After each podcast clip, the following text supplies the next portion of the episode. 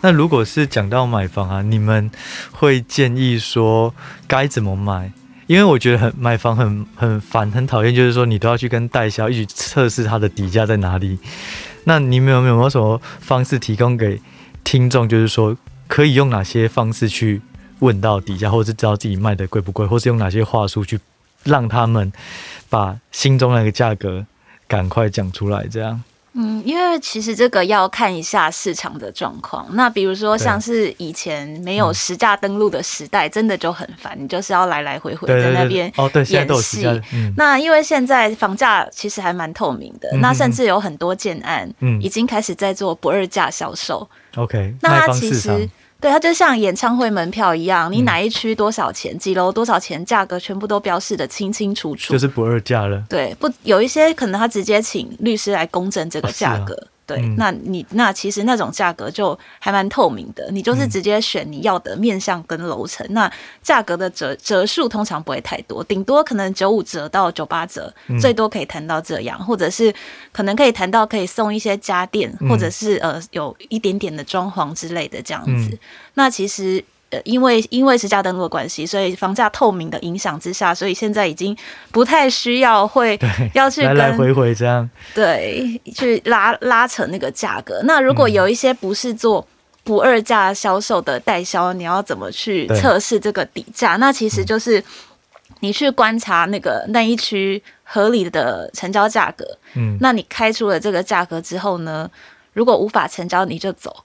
嗯哼哼哼，那如果这个价价格是有机会成交的话呢，那个代销就会跟你联络了。哦，对，那你当然不要去开一个非常非常低的价格，嗯、因为这样也会被代销认为说这个就是非诚意，对，对，非诚意买家，他就也不会跟你联络。所以你就是还是要了解一下区域的行情，然后去推估一个合理价格，再去做开价。那一讲到如果假设要买房啊，你们自己最重视的条件是什么？除了这个 location location location 以外，你们自己还认为哪些东西其实也是需要，也是会非常在意？这个问题其实粉丝还还蛮常问的，但是我觉得要跟大家分享一个很重要的观念，就是别人一百分的房子不一定是你的一百分的房子，因为每个人的需求不一样。对，所以一定要先知道自己的需求是什么，然后自己想要的东西有哪些，你再去评估每一间房子，因为每一间的房子的特点都不一样。对，那也许满足你能够能够满足你所有需求的房子，也许它的价格一点都不讨喜。所以这个是就是需要去做综合的评估。那我们其实都会建议大家，这是用列表的方式，嗯，这样会可以比较可以条理化的分析。你就说每一个每一个项目差不多是得几分这样子吗？对，我会比如说，嗯，你先把你需要的项目列出来，优先顺序嘛？对，优先顺序用优先顺序来做评比。那先列完需要之后，你再来列想要。的项目，哦、比如说需要的项目，比如说像是呃，你需要透过捷运通勤。那靠近捷运就是你的必须、必要的、必要的考量之一。那或者是你很喜欢在院子种花花草草，那一个院子就是你想要的项目的第一名。那当然就是你是以你需要为第一考量。那如果你有余裕的话，有充足的预算，我们再来考虑想要的项目。这样在价格可以接受范围才往想要的去挑。对，这样比较不会后悔。就是哎，买了以后才发现你只注重到你想要的，但是其实它并没有满足你符合的居住需求。那你们自己会很重视建商品牌吗？就是它是一个非常高的权重啊？对你们两个而言？嗯，因为坦白说，因为我们看过好几千个建案，所以品牌其实真的还蛮重要的。哦、对，因为我们有听过，就是呃，比如说他的售后服务做的很差的，或者是他根本也没有理消费者。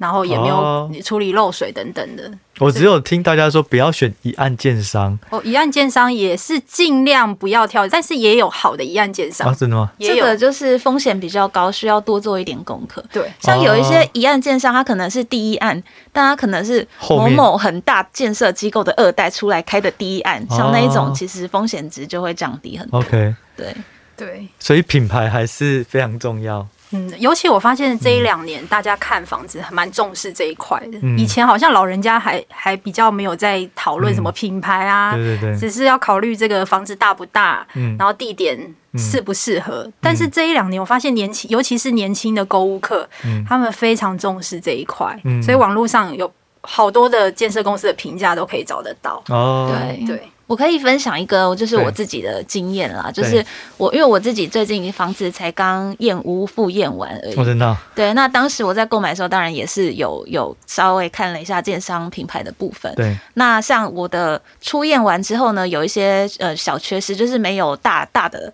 缺失。嗯、那我所有的这些缺失呢，建商全数帮我进行了改善。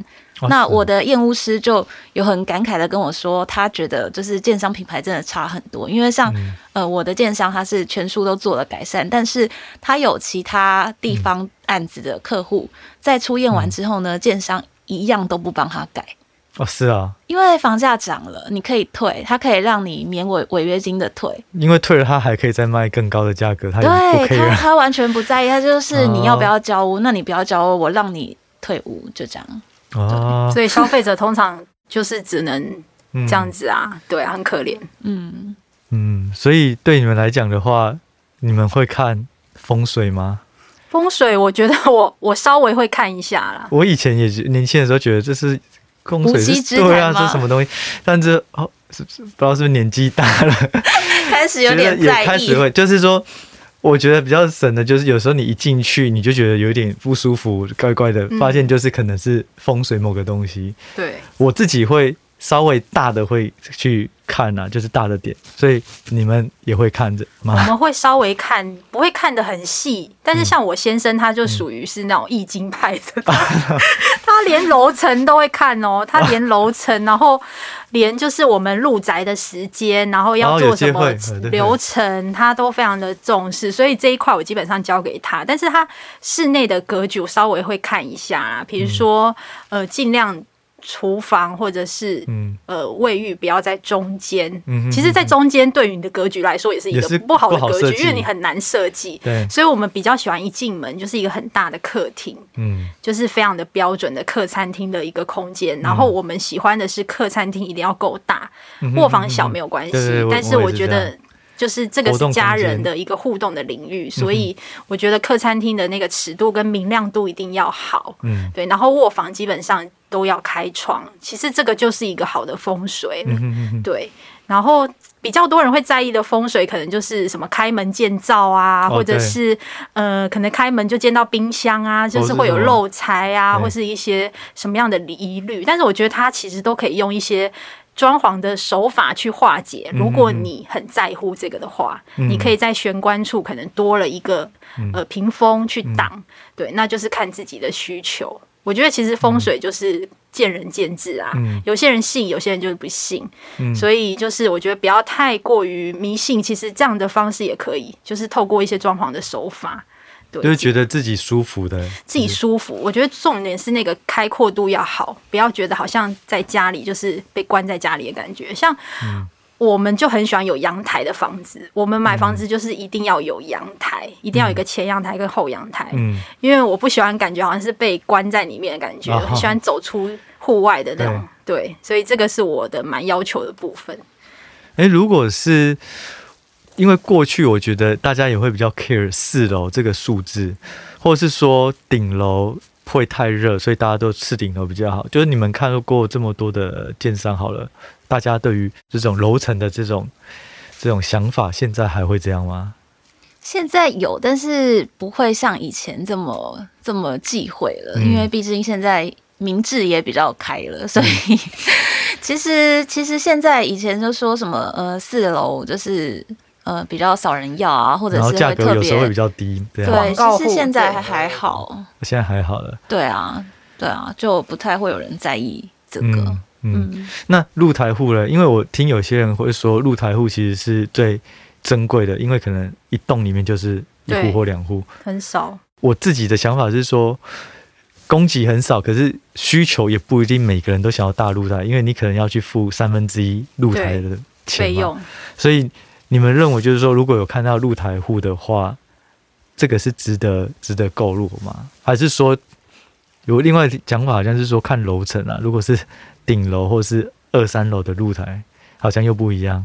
对，因为露台或这它其实就是有优缺点嘛。嗯、那优点当然就是你有一个很不错的户外空间，你可以自由的去做运用。嗯、但是低楼层的露台户呢，其实它也有它的缺点。那第一个当然就是你在那里，就是如果遇到比较没有公德心的社区邻 居，就烟蒂啦，对，可能你就每天在那边扫那个 扫那个烟蒂，扫那个垃圾。那如果呃更不幸的，你可能遇到社区有小飞侠，刚好落到你家。这个露台的，对，所以如果是喜欢露台的，也许高楼层的露台是会比较好一些，就是比较不会有这样子的风险。嗯、那当然，要不要买露台户，当然就是看个人，对啊，对。但是就是低楼层的话，会有很多干扰因素要去考虑一下。对，没错。嗯，那你们自己的 dream house 是什么啊？就是说，如果你认为最理想的，因为刚刚讲的是大家觉得必要的、想要的，那如果条件可以的话，你们自己是比较偏好哪些？我自己的梦想的家园，其实就是我希望有一天可以回台南。那因为我、嗯、我外公是在那边种莲花的，所以我就是想要在一个莲花田里面，然后有一个一层楼或两层楼的平房，就很简单这样，然后外面就是一圈莲花田，不错的。对。希望我退休以后可以就是在那个地方度过我的退休生活，这样。所以你是比较属于比较闲闲情逸致的，然后可能里面有种一些东西，甚至有一些小造景啊，然后溪流河水这样吗？对，我甚至还连我的建筑外观就想好，我就想要就是完全就是呃全白的两个。一层就是两个方盒子，这样就长在那个莲花田里面，这样。然后它那个因为白色会反射周围的景色嘛，所以也许旁边的莲花，然后那个湖光就会映在我的建筑外观上。那你感觉很有目标可以努力。对，这是我下一步努力的目标。可是台南应该也长很多啊，对，就就就。台南可以涨很多哦，对，但是因为就是家里有那个外公有一些田，希望他可以便宜的卖给我。哦、那你这应该还是有机会的达到了。那 对啦，希望。那听你自己是比较都市还是？比较是我，我还是会倾向住在都市，因为可能我是台北出生的，所以习惯了。对，习惯了，所以我我会比较想到老年后的生活还是要比较市中心一点，然后临近捷运站。嗯，然后我的梦想房应该就是在台北市非常精华地段，但是我希望是在镜像里面。嗯嗯，对，然后它的户数不要太多，然后坪数呢，我大概反正就随便想嘛，大概就破百平那种，就是很大，然后我只要做两房。所以你也会比较喜欢镜像，我喜欢镜像，然后安静的地方，然后呃做两房，房间不用太多，然后我的客餐厅希望可以大一点，嗯，对，然后就是如果可以临近医院，但是比较好啦，因为我未来可能。老龄后就是如果不生小孩的话，嗯、也许会有就是要就医的需求等等，所以有一些面向我还是都会考量进去。对，嗯，那这个挑战好像比较大一点。对，台北市，我觉得有梦最美啦。对，对，对，对，对。哎，但是如果是说有一些人，他对于整个区域，因为你们过去看的建案，应该是全台湾都有看过嘛？那假设他的居住的地方就是有地缘关系，有哪些条件的区域，你们觉得可以？先去看，对未来来讲可能会比较方便。我建议可以留意一下新兴的从化区的第一个案子。通常买新兴从化区的第一个案子，基本上都是增值的几率会比较高一些，因为之后之后其他的案子会慢慢的垫价上去，所以我觉得新兴从化区的首案是很值得观察的一个重点。OK。嗯，而且有一些从化区你可以观察，因为一定打听得到哪一些地是哪一些建设公司。对，如果那个从化区它是一些比较指标的建设公司，或是品牌比较好的，他们会在这边推案，你就知道未来这边一定会有支撑的力道，因为他们。呃，建设公司也经过了很多人的评估，觉得这边未来其实它是有发展性的，他、嗯、有愿愿意在这边开发。嗯，所以我觉得其实某一些跟着建商比较指标型或是比较有品牌口碑的建商，嗯、你也可以关注他们会去哪一些地方，嗯、也许那边就是有一些发展的利基点。就是跟着聪明的人走、啊，对，跟着聪明的人人走。对，其实我之前反而没有不知道这件事，就是说第一个指标。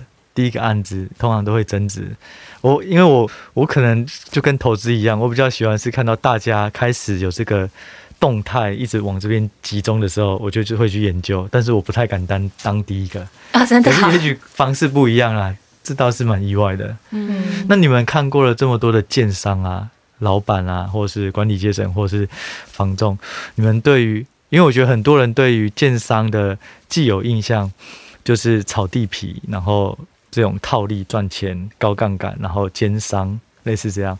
你们自己看到了他们比较靠近的那一面，你们认为跟大家所所拥有的既有印象是类似吗？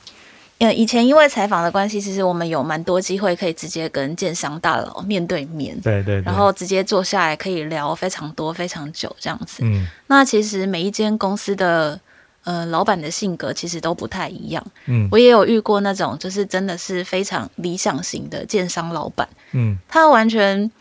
就是很专心在做他自己的建筑，嗯，我我这种就很好啊，你买了就会很心安心。他、哦、但是他们家的案子很贵，所以你不了解，如果不了解他的盖房子的过程的人，你会觉得这家建商是不是在炒房价？但是，像我知道他们盖房子的一些细节，比如说他很在意树的自然样貌。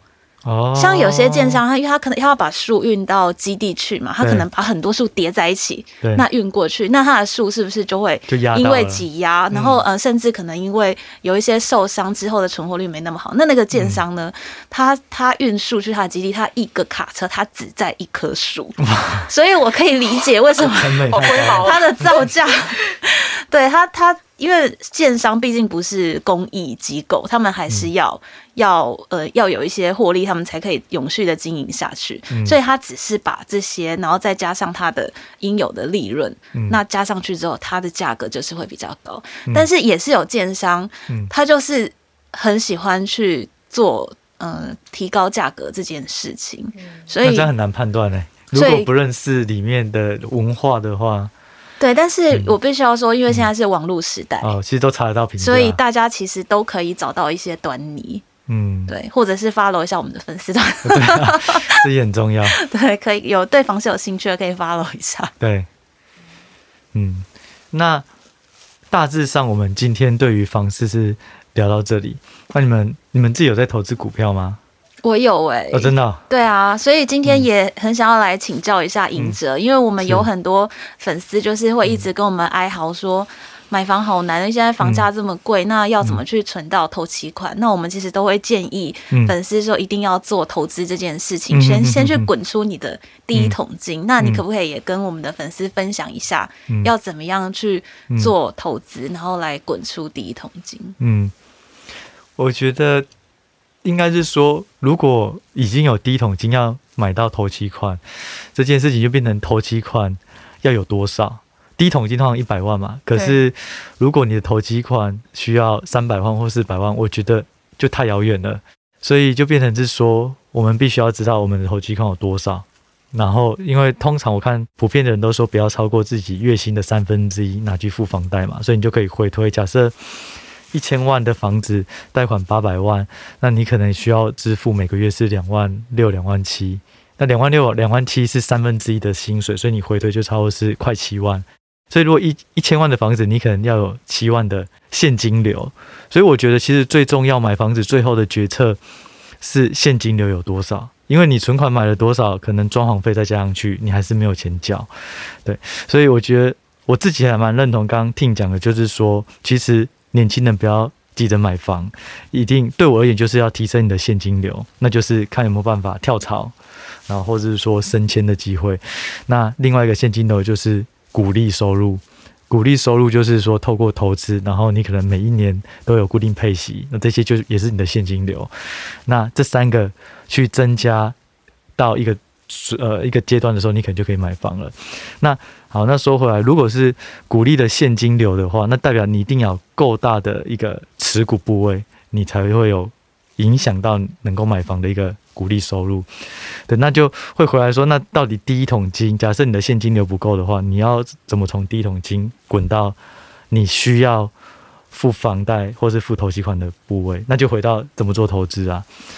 那我认为股票投资跟房市投资对我们所有人来讲都是比较容易接触而且了解的，对，那而且你也看得到，你也都可以问得到人，所以我会建议这样。可是如果刚你讲的就是说投期款，那代表你连房子都买不起，那我们就回到，那你就好好做股票，好好研究股票了。那我建议就是说，先从每一个人哦。比较熟悉的产业去，假设你们的话，你们就可以知道，哎、海月好不好，华固好不好，它推案的状况，远雄什么的。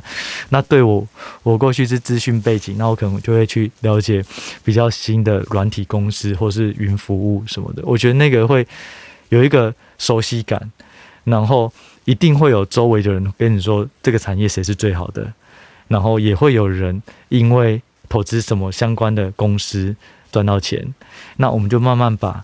会涨或是会赚钱那些公司的特质慢慢整理出来，其实会涨的股票都会有固定的特质，对。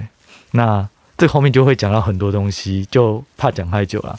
不过就是说，我认为要尽量找到会成长的股票，而且要在适合的价格买，对。然后不要去赌这种呃可能会咸鱼翻身，或是已经涨太多了，然后大家都在提的。就还是风险很，还是要有一有一些意识啊。那我自己建议就是说，如果没有时间去研究股，应该这样讲，就是说工作能够增加你的现金流，那都先不用考虑投资，你就赶快把薪水冲高哦。那如果薪水冲不高了，工作又有闲暇时间，那就可以研究投资股票。那研究投资股票的话，我觉得可以先从时间够的话，可以先从。的大盘的这种加权指数的成分股去挑，因为像台湾加权指数，它有很多成分股。那有一档叫台湾五十，它就是把市值最大的前五十名股票放进去。那定期他们都会做一个 rebalance，就是会去把符合不符合条件的股票筛掉，然后把符合股票的条件符合条件的股票再塞进来，所以它会帮你一直过滤。那你就从这五十档里面挑你觉得比较好的股票。我觉得至少投资就先保住下档风险呐，哦，就是以风险至上。那开始从这五十档里面去找到好股票以后，你就定期定额去买。那如果你比较懒，就直接去买 ETF。那我建议买 ETF 的方式比较简单，就是定定期定额，可能一个月一千块、两千块。那如果是还有比较闲暇时间的话，我认为就是只要每可能一个礼拜或者是一段期间内，只要跌五趴，你就买一次。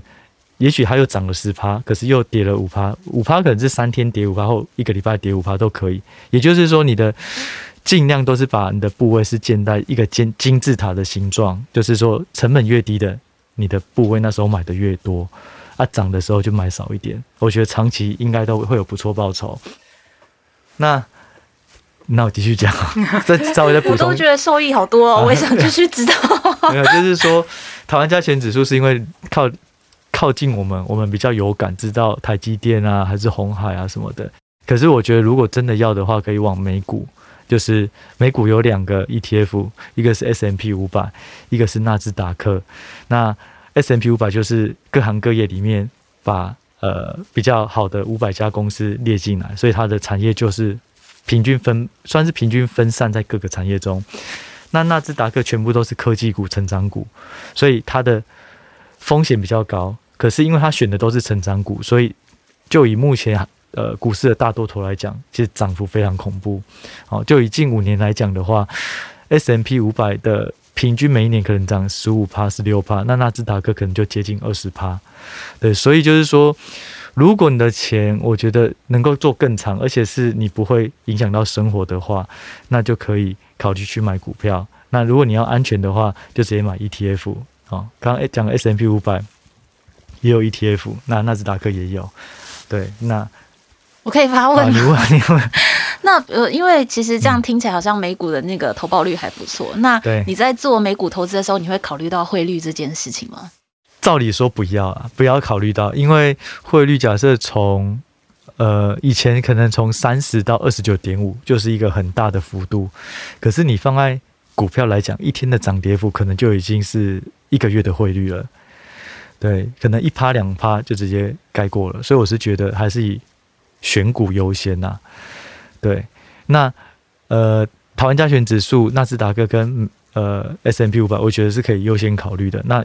有余力的话，再从里面挑它的成分股，因为那些成分股都已经是被大机构所挑过了，所以会相对安全啊。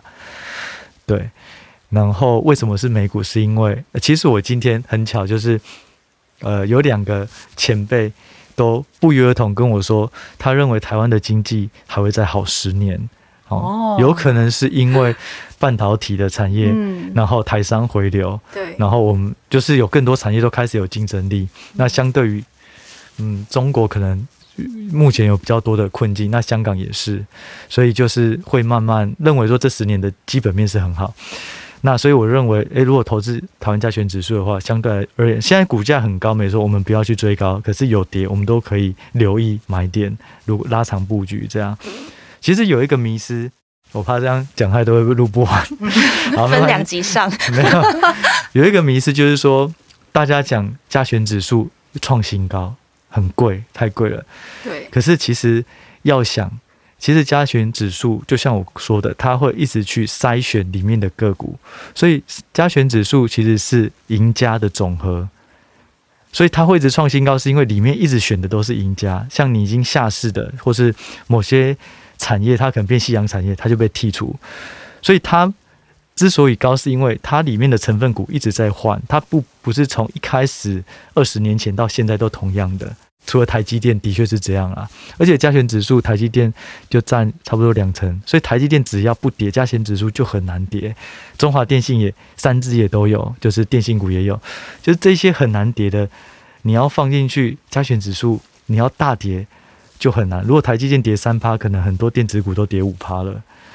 所以就是回到就是说，呃，加权指数它为什么可以创新高？然后也不要觉得呃它就只能到一万八，因为过去可能创新高不久都会下来，的确有可能。